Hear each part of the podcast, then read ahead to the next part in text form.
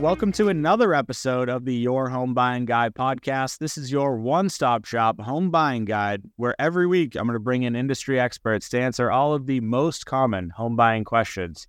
I'm your host, Guy DiPlacido, and this week we are joined by Lynda Hafner of ERA Key Realty, covering the Worcester area. And Lynda, I want to start this off letting you brag about yourself for a little bit. So tell us about, you know, how long you've been a realtor, why did you decide to become one? Oh, well, that's nice. Hi, Guy. Thanks for having me. So, I have been a realtor coming up on eight years now, full time. I used to do it part time. I dabbled in it a long time ago. I realized trying to do it part time didn't work. So, I figured I would get out of it until I was able to completely devote myself full time. So, for the past eight years, I have been full time. And the whole time I've been at ERA Key, which is a local company in Central Mass. We do a lot of transactions in Central Mass. And I love what I do. I got back into it when I made a purchase of my dream home, and it was a very stressful. It was just unbelievable. It was so awful. And I had nightmares. I, I swear, I had nightmares for five years. I kid you not. And it was so bad. I thought to myself, I have to get back into this business and help people so they don't have to go through what I went through. And I felt so much joy in my life from what from achieving my dream home that I really wanted to give that gift to other people. So I have like a huge passion about this. Like, I feel like where you live, it's your home, it's your everything, you know? And so I put all of my energy into that because I know how good that is in your life and how what a difference it makes in your life. So I actually, funny enough, started because of the complete opposite experience. Really? I had I had such a good experience with my loan officer that I wanted to make sure I could provide something similar. Uh, I was I was actually in business oh. finance. I was I was in the you know finance world, if you want to call that. But it's funny, like I bought my house and my loan officer was incredible. Like I could reach out to him, I'd text him, I'd call him all hours of the day, and he was back to me so quickly. And yeah, I just I, I loved what he was able to do for for me and my now wife buying our house. And I was just like, if I can do something like that and provide some sort of service that someone's gonna yeah. enjoy, it's it's gonna be great. So yeah, very different experience, I guess. Yeah. What made your experience so bad? Why was it such a nightmare? Oh my gosh. I used a non-local lender. That that was to start it all off. Okay. Trying to get an, an extra low rate. And they made me all kinds of promises that we were going to have a certain close date. I was selling my house and buying at the same time. Well, my house closed. And after my house closed, they let me know that we weren't clear to close on my next house. So I was basically left homeless and had to beg the seller of my now house, you know, if he would let us live there. And it it goes on and on. And then he discovered, oh, it, it, it's so it's such a long story. And then he discovered that he didn't want to give me all of his land because the land that he had wasn't enough. So he wanted to take some of my land that went with the house. And I'm like, no, you can't take some of my land with my house to make your other lot work that was next to us. So it was just a very convoluted situation. And, and yeah. And it, it was very not what you not what you want when you're going through a already complicated process. So no, and I learned my lesson then always to use a local lender, and that is what what I do. Yeah, because you know, I was just shopping around trying to get the lowest rate possible, trying to make this happen. And I didn't understand at that time because I wasn't an active real estate agent at the time. Yeah. I was a stay at home mom at that point, and, and I didn't realize how much of a difference that makes. You know, I do now, and now I yeah. give firsthand experience to that, you know, to my yeah. people. It, I, I've talked about that on this podcast too. Everyone like just assumes that rate is the only important thing when it comes to right. lenders. Just it's not. Right. Uh, but but switching gears, so you've obviously had a lot of experience as a real estate agent. You said eight years. You've yeah. had great experiences. You've had bad experiences so far. Mm-hmm. What do you think you do better than every other realtor out there? I am unbelievably responsive. Like when someone texts me, and it's so funny too because we're doing this podcast and someone just texts me, and it's very difficult for me not to pick up my phone and, and respond to them. So, because we have a closing delay issue going on. And so, I literally, when someone texts me, I will pick up my phone and respond to them right away and say, hey, you know, here's what's going on. So, I mean, your ability, accessibility to me, which I think is huge because so many people don't take that seriously enough. To me, I don't like to wait to hear back about something as big as the sale of my house. I want to know what's going on. You know, I don't want to be left in the dark. So that is is huge for me. And I am also I'm just so passionate about what I do. And I'm a real go-getter. So I don't sit back and wait for things to happen. I go and I contact the lender. Hey, what's going on with this loan? Are we good to close? Is this all set? Are we ready to you know, I I tend to follow up with things a lot and keep track of the transaction the entire time. And plus the fact that I mean, I I am involved in 25 to 30 transactions per year and has been probably the whole 8 years that I've been back to full time. Wow. So that's a lot of transactions. So I've had a lot of things happen and know how to prevent it now. you know, so I feel like that's a huge gift that I have and a huge gift that I can give. I I tend to prevent problems before they happen. Yeah. Yeah. I love that. I mean, honestly, for me, that's kind of a thing that I hold my hat on to is being able to proactively reach out right. control situation. Yeah. Uh, because again, I mean, even if it goes back like right back to the the first statement I said today, like I got into this business because of my loan officer being super responsive. So I've kind of built my entire business off of that methodology. And and it's not just the buyer's agent. I think a lot of loan officers kind of focus on keeping the buyer's agent happy, like they don't want to lose a deal over it. But you know, there have been a lot of situations where I'm calling at every step of the the way, talking to the seller's agent, making sure that everybody that's part of the transaction is in the yes, right. It's so the community is so important. There are yeah. so many different people involved in getting yeah a house closed and getting it not I mean getting an accepted offer I always tell you, and that's the easy part you know yeah. and getting getting an accepted offer that's nothing it's getting from the accepted offer all the way to closing there are so many steps there are so many people involved and keeping yeah. everyone on track and doing their job and making sure everything actually gets done in the time period it needs to get done so you don't have to reschedule movers and you know do all of that, that is, you know, that's huge. That I'm I'm really, really on that every step of the way. Yeah. Absolutely. So I wanted to I wanted to have you on because you've been you work with a lot of sellers. Yeah. Right? You already said like 25 to 30 transactions every year for the last so you've done you've been doing this for a long time. Yeah. In a low inventory market like we're seeing. And again, things are starting to slowly shift. Yeah. Uh, we've been in a, a pretty low inventory market for a while. So, what strategies do you recommend for sellers to really make their property stand out in today's market? Well, the most important thing right out of the gate is you have to price it right. You know, I think sellers have gotten a little bit on the greedy side and wanted to go a little higher than I think, you know, kind of testing the market, but that unfortunately never works because any buyer who can afford your home and sees it priced high tends to avoid looking at the house altogether. So I think number one is pricing it correctly for the market.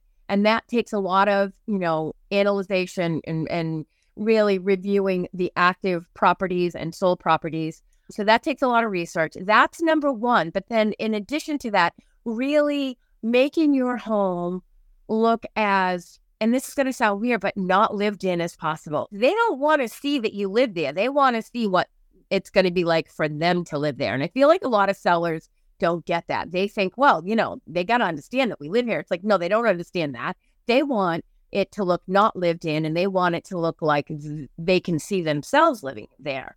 And they can't, buyers don't have that vision. So we have to do it for them. So, you know, my biggest thing is clean, clean, clean, clean, clean. I mean, it has to be sparkling, like look off the floor, you know, I mean, really clean. It just, that makes such a difference. When someone walks in a house and they see it's dirty, they automatically assume you don't take care of the rest of your house and they automatically do not want to give you as much money for your house. So that that's huge in when you're trying to get top dollar for your house is cleanliness. And that along with that goes the whole decluttering thing. Get rid of all that extra stuff. You're moving anyway. Pack it up, put it in boxes you know, put it in storage, put it in the basement or, you know, an attic or tuck it away somewhere. but get So- rid of extra stuff. Yeah. So two different like major things, right? I'll, I'll lump in staging and cleaning as kind of one there. So Yeah. pricing and then the staging side. Yeah. As far as the pricing is concerned, I think this is the I think this is the one that a lot of people kind of focus on when they're talking about this. Do you err on the side of caution and tend to list a little bit lower and hope for a bidding war, or are you trying to nail the price on the head? For the sellers who will agree to that, I do because I notice that every time I do go slightly below, I end up getting way more offers. So it always works, but a lot of sellers won't go for it. They, they're they're too their own you know contents can't let them do like they can't get past past the point of thinking that because they're lo- doing it low that means they're going to get that or lower and they can't see that in actuality they are going to get significantly higher than that list price. So it's just it, that is a, a, a normal constant struggle I have with home sellers. I love them dearly and I understand it because I'm a I'm a homeowner. I'm I own my home. I don't want to give my home away. No one wants to give your home away. But we're not giving it away. We're just enticing more people to come visit your home, more people to come have the motivation to come see it. And that stimulates more activity, more showings, more interest, more offers, more money. Yeah, I think I think a lot of it's kind of a pride thing, right? And like for someone for someone like me and you, like we're yeah, whether or not you want to call me in the business or not, I would consider me in the business. Oh, But for people that aren't in the business, they see they think they have an idea of what their house is worth, and they might not be wrong. But when you price something lower, you're also in a position where you're probably going to get that in today's market because of just how little inventory there is. You're going to have people at the open houses, even with interest rates being where they are. You're not having a lot of houses that are constantly sitting on the market, right? So pricing it Right. lower, you're going to draw people in with that. You're still going to end up getting over asking more than likely. it's an attraction magnet almost every Yeah. time, you know. But I mean, most of the time, I, in in all honesty, most of the time I price it right at market value. I just I don't go high, and sometimes that means I lose the listing because some agents, unfortunately, the way they market themselves is they li- they make promises of high list prices, and the seller, even though the house doesn't sell for that, they get the listing because they promised a a number that isn't realistic. And I'm not going to do that. I haven't had enough, ex- like, my credibility is very important to me. And I'm going to give you the straight facts. I'm going to tell you what you price, what, what the, what the, the range that you're going to get is. And we're going to hope for the absolute best and do a marketing strategy that works best. And also, it is also going to depend on the house. I mean, the house that is the pristine, it this works a lot better with. House that needs a lot of work, I may, you know, change my technique a little bit you know it, it it really is a personal thing that i vary my technique based on the house based on the condition based on what it needs so it's not a one size fits all type of a thing Yeah, I say that all the time. It's completely different for every person. It- That's that's the pricing side. So on the the other side that we just talked about, staging, cleaning, right? Are there any specific like home improvements or staging techniques that can enhance a property's appeal to that potential buyer? so i think my my general idea is you know to remove like a third of the furniture from every room remove two thirds of every closet belongings and if you possibly can you want whatever buyer is looking at your home to not see so much stuff that they feel like it's too full and that there's not room for them. I think Yeah. the majority of buyers want to see, you know, less is more when you're selling your house. So if you, the more things you can get rid of and the emptier the rooms seem, the bigger they're going to seem. And it's just going to be, you know, much better. Whether you're a small house or a big house, it's always better to have that room and that availability for buyers to envision their life in your home. Yeah. Yeah. I mean, like you said earlier, it's all like, can they picture themselves there? And I think, I mean, for me and my wife, storage was a huge concern going Yeah. buying process. And like we were coming from an apartment, so it's not like we had a, a ton of stuff. But for people that are coming from, you know, a home that's been lived in, they're carrying over a significant amount of stuff that they need place. sure. So Yeah. storage storage is kind of a huge issue. And if you're cluttering everything, it doesn't look like you have as much storage as you might actually have. Right, right. Yeah. And they, if they if they don't see the space, they think there's not enough space. You Yeah. know, it, it so that that I think is absolutely the huge that really really a huge piece. And and and and it's unfortunate because it usually involves a lot of work on the seller's part. You know, it Yeah. it does. But the thing is, is they're moving anyway, so you have to put it in per- perspective that if they're going to be moving anyway, why not start packing away some of it now? And that's the way I like to term that to make it seem like not so much work. Absolutely. We've seen a lot of people that have been pretty creative with offers at this point just because of how challenging it is to actually get a house with the low inventory. Yeah. How are you working with sellers to evaluate and I guess negotiate back on those offers that are coming in? As a list agent, my seller is most interested in the quickest path to closing. So they want the smoothest, quickest path to closing with the highest price. That's what every seller wants.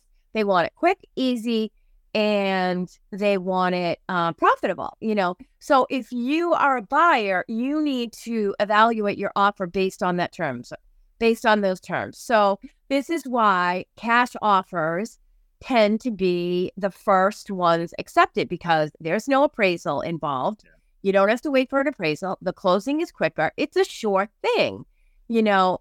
And then the conventional loans tend to be much easier to, you know, guarantee a closing depending on the condition of the house because they don't have as many evaluations set on that. So so those are some of the things and then a quicker closing date you know, obviously every seller wants no home inspection, but that isn't practical for a buyer. So, I mean, but if they can at least maybe say, okay, we want home inspection, but, you know, we won't ask for any changes in the offer price unless we find something over $10,000 worth of work needed or something like that. So, putting a limit on what their request will be after the home inspection is very favorable to a seller and definitely a seller's going to feel more comfortable accepting that kind of offer you know if you're in a competitive situation Yeah. I think this is so important for potential buyers to also hear. When Yeah. you talk about when you talk about like easy closes, Yeah. one of the things that cross country does really well, like I've been doing this a lot with my clients, is we have a fast track credit approval. And Nice. what that's doing, we're essentially taking every document that we would actually request during the underwriting process, getting that up front, and it's going through an entire underwriting cycle. so we have like a legitimate clear to close with some of these offers. So instead of just giving like that pre-qual letter that goes that's attached to the offer, like we're legitimately going through all of underwriting and That's saying this house at this price point, yeah this rate, you're going to be you're you have your clear to close. So we can have a clear to close in a couple days after the Yeah. offers accepted, once we have everything confirmed. So I mm-hmm. think when you have, you know, when you're talking about easy closes, having a loan officer that's going and putting in the work up front is going to significant. It's going to put you towards the top of that list because it's yes significantly different walking in 100% versus that Yeah. mortgage already. Yeah So definitely. Yeah. as long as you have an agent who communicates that to the list agent and that's an, an important part too. You know it, that pre-approval means nothing unless the buyer agent really pushes that with the list agent and makes it very clear what that means because most list agents without it won't necessarily understand that. Unless mm. unless you have a really good loan officer that reaches out to the list agent and explains exactly very what true i mean exactly no and that's that's true. kind of where I that's where I put a lot of my emphasis because it's like I don't honestly I think once an offer is submitted and accepted, the Yeah. realtor's job should be done. And like I I know that's not always the case. no I know that's not always the case, but from my standpoint, like you've done a lot of the a lot of the hard work, the heavy lifting. Like it should be the loan officer's job to communicate with list agent, seller's agent, attorneys, appraisers. And that's kind of where I focus a lot of my energy. Like once an offer is accepted, I try to take over all of that communication. So it's just a it it really depends on who you're working with. right I'd say find yourself a, a loan officer that will Yeah. will that make those very phone calls. helpful. Yeah. Uh-huh. So, as far as the market goes, like we we've seen a little bit of a shift recently. So, what is your perspective on kind of the long term outlook for real estate in your area, like the Worcester area in particular? Yep.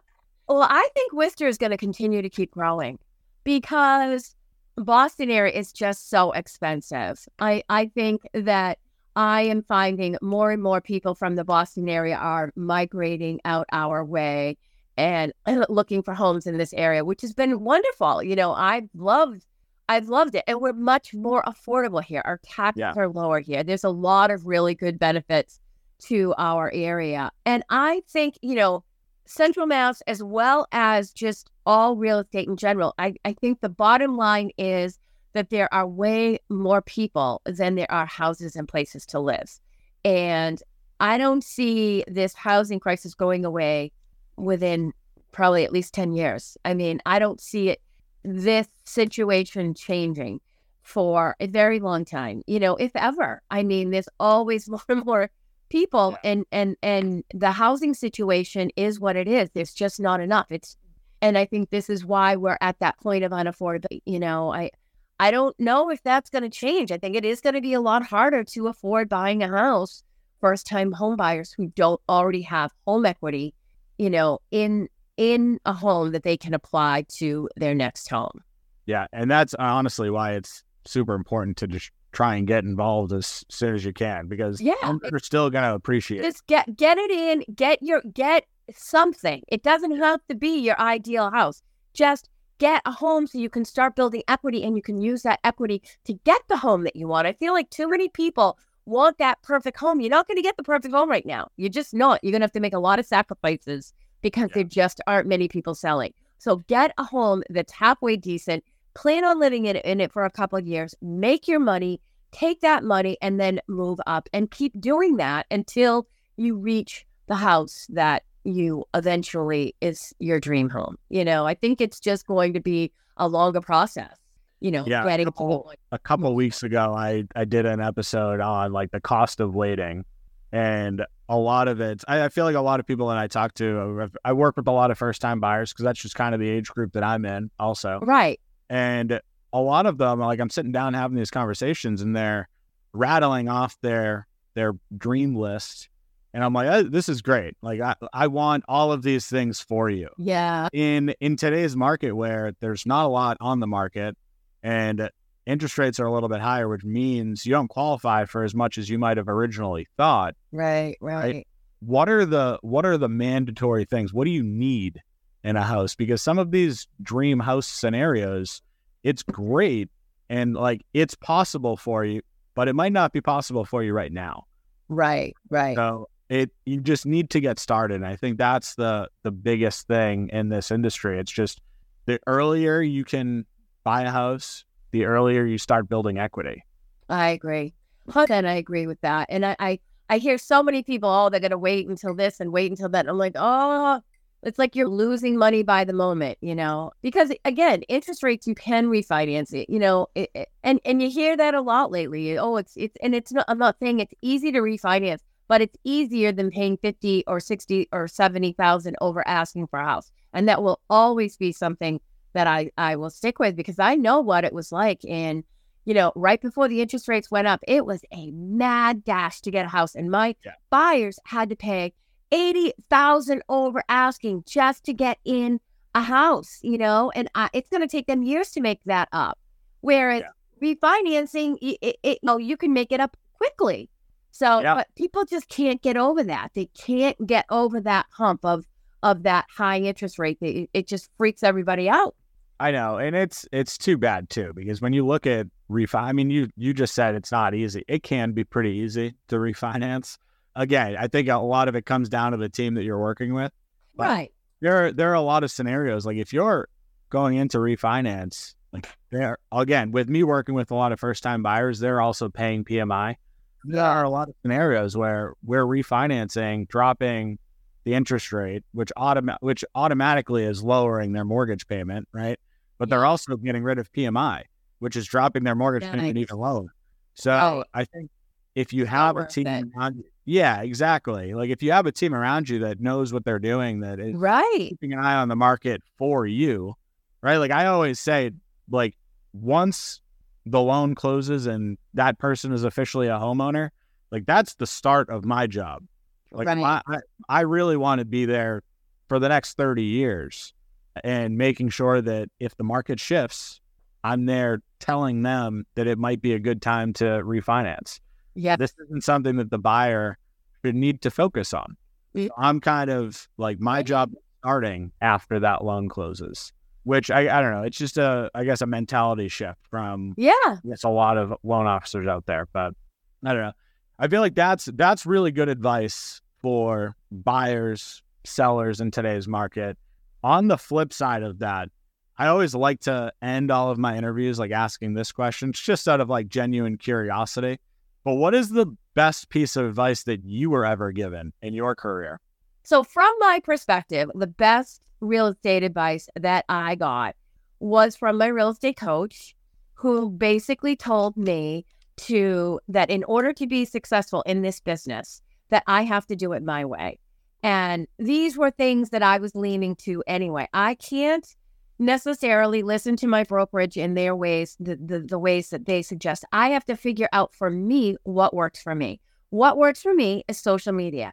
I you know, I love doing the little videos. I love educating people. I love reaching a lot of people and educating as many as I can. And social media is the best way to do that. You know, I can impart a lot of great tips through my Instagram and TikTok and my YouTube channels that I otherwise wouldn't be able to.